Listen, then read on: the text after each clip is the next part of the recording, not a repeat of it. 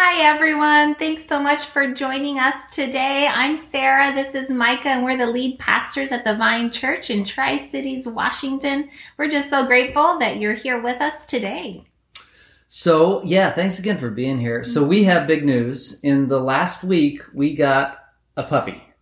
It's been crazy. It has been crazy, yeah. So um, my uncle he breeds Spanish water dogs, and they had a litter nine weeks ago. Mm. Now, now for eight weeks, the puppy has to stay with mom and drink her milk and begin to grow up. And at eight weeks, they can then begin to adopt out the puppies. And so for the past eight weeks, we have been waiting for this puppy. It's been especially challenging for our younger daughter who is so excited to have a puppy now. But you know what mm-hmm. waiting is like? It can be really challenging. I don't think many of us are great at the waiting phase. We mm-hmm. want that immediate gratification. We want that moment of excitement when we finally receive or accomplish or do mm-hmm. something. Waiting can be really challenging, but here we find ourselves in a season of waiting. Today is the first Sunday of Advent, and I don't know how much experience you have with Advent.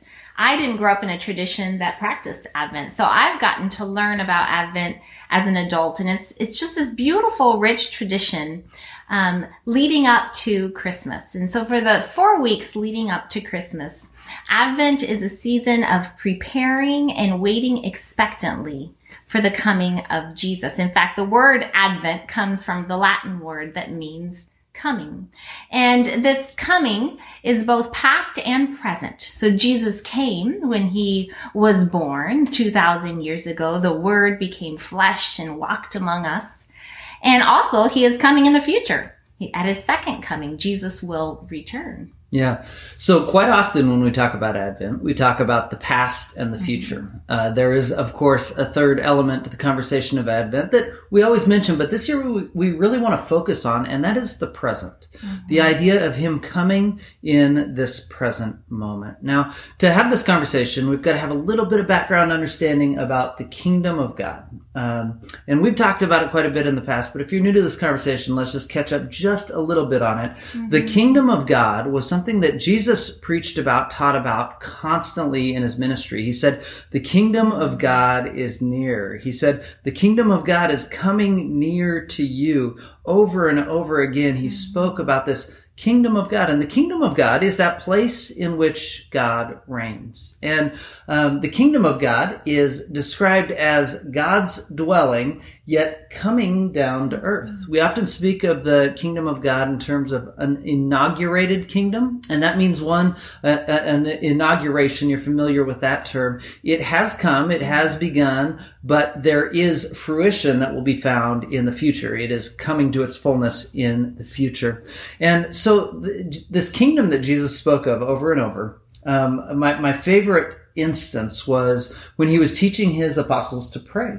And he said, pray in this way. And, and my favorite line in there is as Jesus prays, God, your kingdom come and your will be done on earth as it is in heaven. What a rich and beautiful perspective of how this world might operate, uh, of how we might operate. That God, your kingdom values be lived out here on earth, here and now. So we're starting this series, this Advent series called Come Lord Jesus. And we're going to focus on how we prepare and how we wait expectantly for the coming of Jesus and his kingdom that Mike is talking about.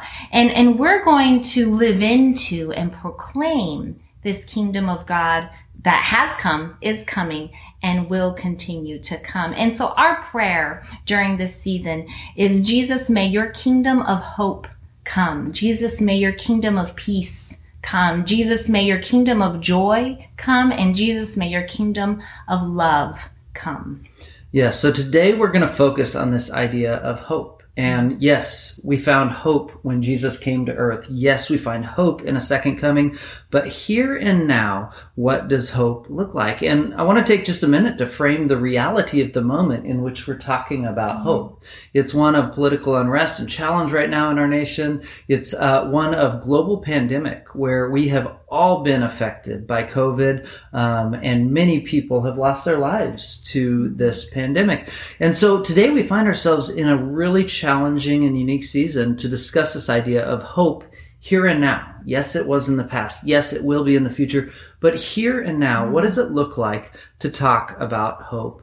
You know, you've probably heard the expression, uh, life is a journey, not a destination. And we find ourselves at a challenging moment in this journey. And it can be easy in those moments to focus on the past or the future rather than living in to the here and now, the moment in which we find ourselves. I think one of the best examples of that I've experienced in life is when we had uh, children, infants in the home. Um, and you're uh, changing diapers and uh, up all night and all of these things.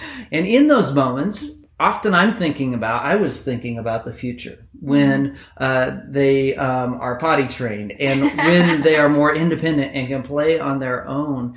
But I look back on those moments and realize the rich beauty in that moment of holding a child who's who was entirely dependent upon us. What a beautiful moment in our journey together. So today we ask, in our current circumstances, in the moment we find ourselves, what does it look like to be a people of hope? What does it look like for his kingdom of hope to be coming here and now?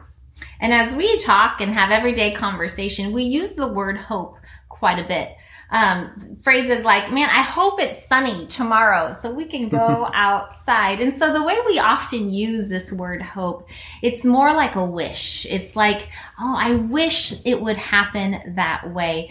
And we just want to make clear from the very beginning that when the Bible speaks of hope, it's not this wish. It's not this, this, this thing that we're, we're hoping for as a wish.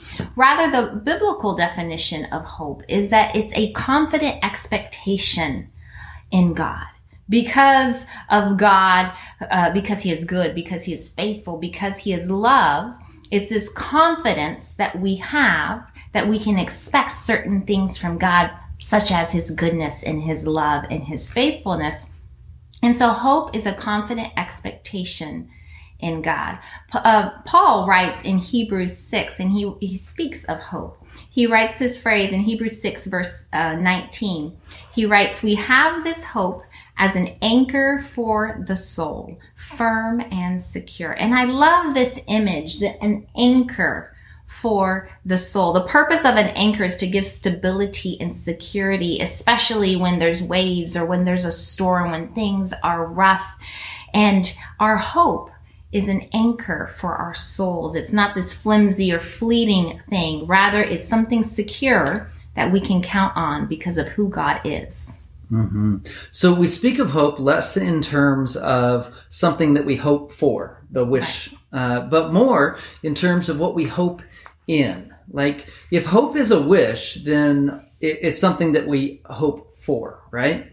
But if hope is a confident expectation, then it is a reality that we're invited to live into. We, we don't pursue hope for hope's sake. I just want to feel better, so I need something to hope for. That's not the conversation today. Instead, we cling to hope found in Jesus. We live into his kingdom that is coming. His will being done here on earth, we lean into and live into that. That is the conversation mm-hmm. of hope that we're going to have today. Now, hope is a prominent theme throughout the New Testament, and today we're going to look at two passages that speak about hope. And, and they speak, they describe what it looks like to live into this kingdom of hope that is coming into the world. So I'm going to read Hebrews chapter 10, verses 19 through 25. Therefore, brothers and sisters, since we have confidence to enter the most holy place by the blood of Jesus, by a new and living way opened for us through the curtain, that is his body, and since we have a great priest over the house of God, let us draw near to God with a sincere heart and with the full assurance that faith brings having our hearts sprinkled to cleanse us from a guilty conscience, and having our bodies washed with pure water. Let us hold unswervingly to the hope we profess, for he who promised is faithful. Let us consider how we may spur one another on towards love and good deeds. not giving up meeting together, as some of you are in the habit of doing, but encouraging one another, and all the more as you see the day approaching. Okay, so there's a lot in there. This is Paul writing, and Paul, uh, to his career as kind of a legal official or lawyer in uh, the Pharisees, um, amongst the Pharisees, he uh, he writes like a lawyer, right? He, I mean, he has so much to say, and he makes very large logical arguments, uh, and that's really good. Um, so I want to start with probably the most distracting or irrelevant point that he makes okay. in here. Yeah, uh, he says, "Don't give up meeting together," and here we find ourselves as we talk about hope in a reality in which we weren't able to gather face to face today. And that hurts my heart. And I know it does many of yours. And yet there is hope in the here and now. And so today uh, we have gathered in what way we could. So thanks for being here with us today. Absolutely. It is kind of funny reading that. Context matters. so Paul here describes hope and there's uh, rich Jewish imagery and language from the Old Testament that I want to dive into a little bit. He writes, We have confidence to enter the most holy place. Now, the most holy place was the, the innermost part of the temple, and that was where the Ark of the Covenant was in the Old Testament. It was called the seat of God and that was full of the presence of God. And it was such a sacred place to the Jewish people that only the high priests could enter into the most holy place. And that was only one time a year. And there was this curtain that blocked off the most holy place from the rest of the temple. It acted as a barrier between the presence of God and the people. And remember when Jesus died, one of the powerful uh, little pieces of imagery um, when Jesus died was that the curtain was torn in two from top to bottom the curtain was torn into God tore the curtain. And there's this powerful imagery of God removing the barrier between the most holy place, the presence of God and people. And so Paul is leaning into this imagery, leaning into this language when he writes, we have confidence to enter the most holy place because Jesus, through through his death on the cross, has opened a new and living way for us. He has cleansed us from our guilt. He has purified us and he is inviting us into this most holy, uh, most holy place full of the presence of God. Mm-hmm. So he mentions in here three statements of let us do this, not, not the lettuce you put on your sandwich. The let us do. Thank you for clarifying. Yeah, that's we needed important. that. Uh, the the let's do this because of this hope that is in the world. And the first, as Sarah was just describing, was let us draw near to God.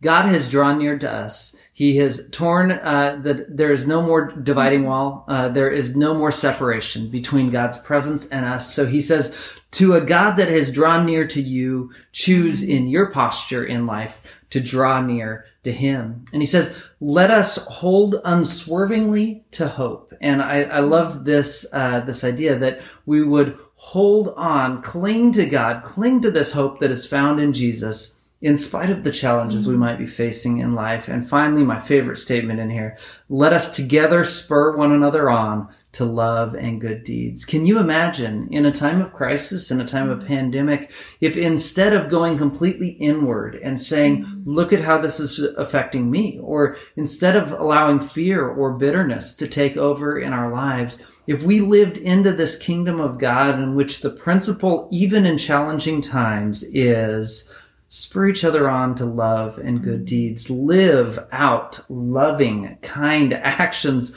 towards people, and in so doing, influence others around you to do the same. Paul, Paul speaks of this hope in, in Romans as well. Romans 5, verse 5. He writes, And hope does not put us to shame because God's love has been poured out into our hearts through the Holy Spirit who has been given to us. Hope does not put us to shame, meaning hope does not disappoint us. Hope does not fail us. This hope this confident expectation in God will not falter. Again, it's that secure anchor because, and I, this is my favorite phrase in here, because God's love has been poured out into our hearts. And when I read that, I, I can't help but get this image again of Rachel when she was younger she loved pancakes. She still loves pancakes. But I get this image of her. She would grab the tub of syrup and just with two hands just start to tip it over and her eyes would get big and sparkly and she was so excited. She was just pouring out that sugary sweetness. And Mike and I were always there trying to moderate, trying to, you know, get her to slow down.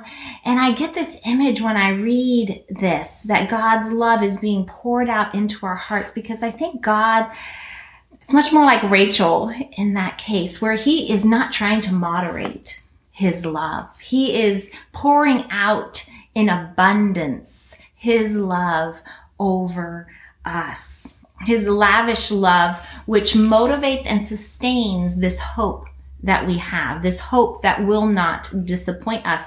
And then Paul also writes that he pours out this love into our hearts through the Holy Spirit, whom he has given to us. The Holy Spirit, God's very presence in us. So in this conversation of Jesus having torn down torn the curtain that separates us from the presence of God. Not only that, not only is, is God inviting us into his presence, but the Holy Spirit now dwells within those of us who believe in Jesus. Again, this beautiful picture of God drawing near and inviting us in hope to draw near to Him. Mm-hmm.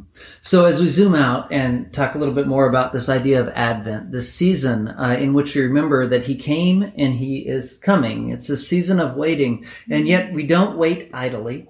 We live into the hope that exists in this season. The season of Advent uh, reminds us that um, there was hope found when Jesus came into the world, when He became human flesh. There there was hope when he came.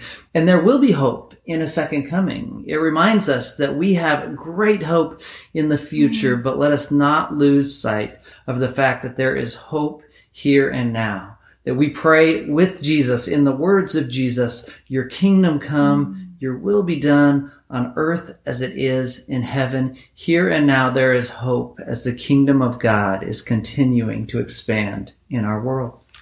So this Advent, let us remember that God has invited us to draw near to Him and He has extended His hope and His love to us. And He has invited us to draw near to Him and to hold on to this hope that we have in Jesus, to actively choose and to live into this hope. And so it's with this hope that in this season of Advent, we want to pray, come, Lord Jesus, because we want more of you. We want more of your kingdom in our life and in our world.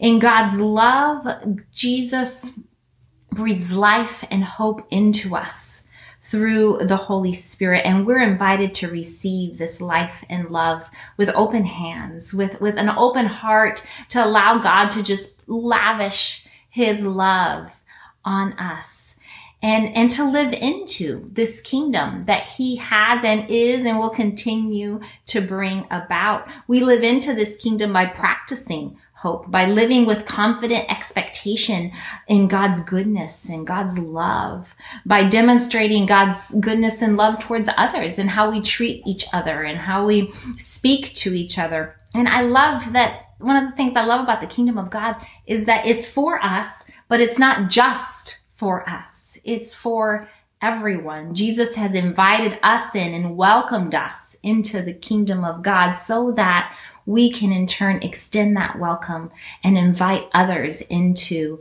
the kingdom of God. And so for this season of Advent, our prayer is that we may be people of hope yeah, it's traditional in the season of Advent to light a candle. So each week at our church services, we would light a candle, remembering hope and uh, peace and all the things of Advent. And so today we light a candle, remembering that hope has come, hope will come, and hope is coming into the world. May the God of hope fill you with all joy and peace as you trust in him, so that you may overflow with hope by the power of the Holy Spirit.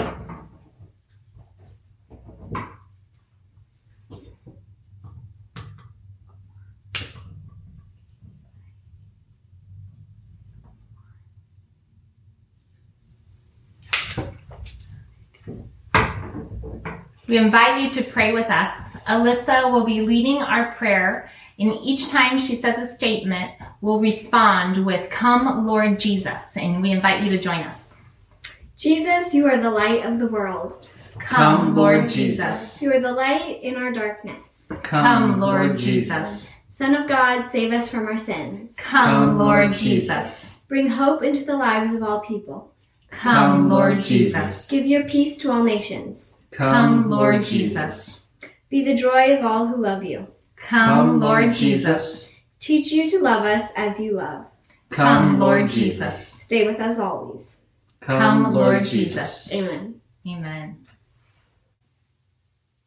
So thanks again for joining us today. It's been great to be together as we begin the season of Advent, as we remember hope. And if you'd like to go a little bit further into the subject of hope, uh, we got a great song for you that you can reflect on, that you can meditate with, or that you can uh, pray through in the week to come. It's a song by Phil Wickham, and it's called Living Hope. And it's the story of Jesus who rose from the dead. He says, Jesus Christ is my living hope. Here and now, He is my living hope. That resurrection declares that Jesus is alive and we have new hope that is found in Him. I hope that you find blessings in this song in the week to come. Thank you for joining us. Bye.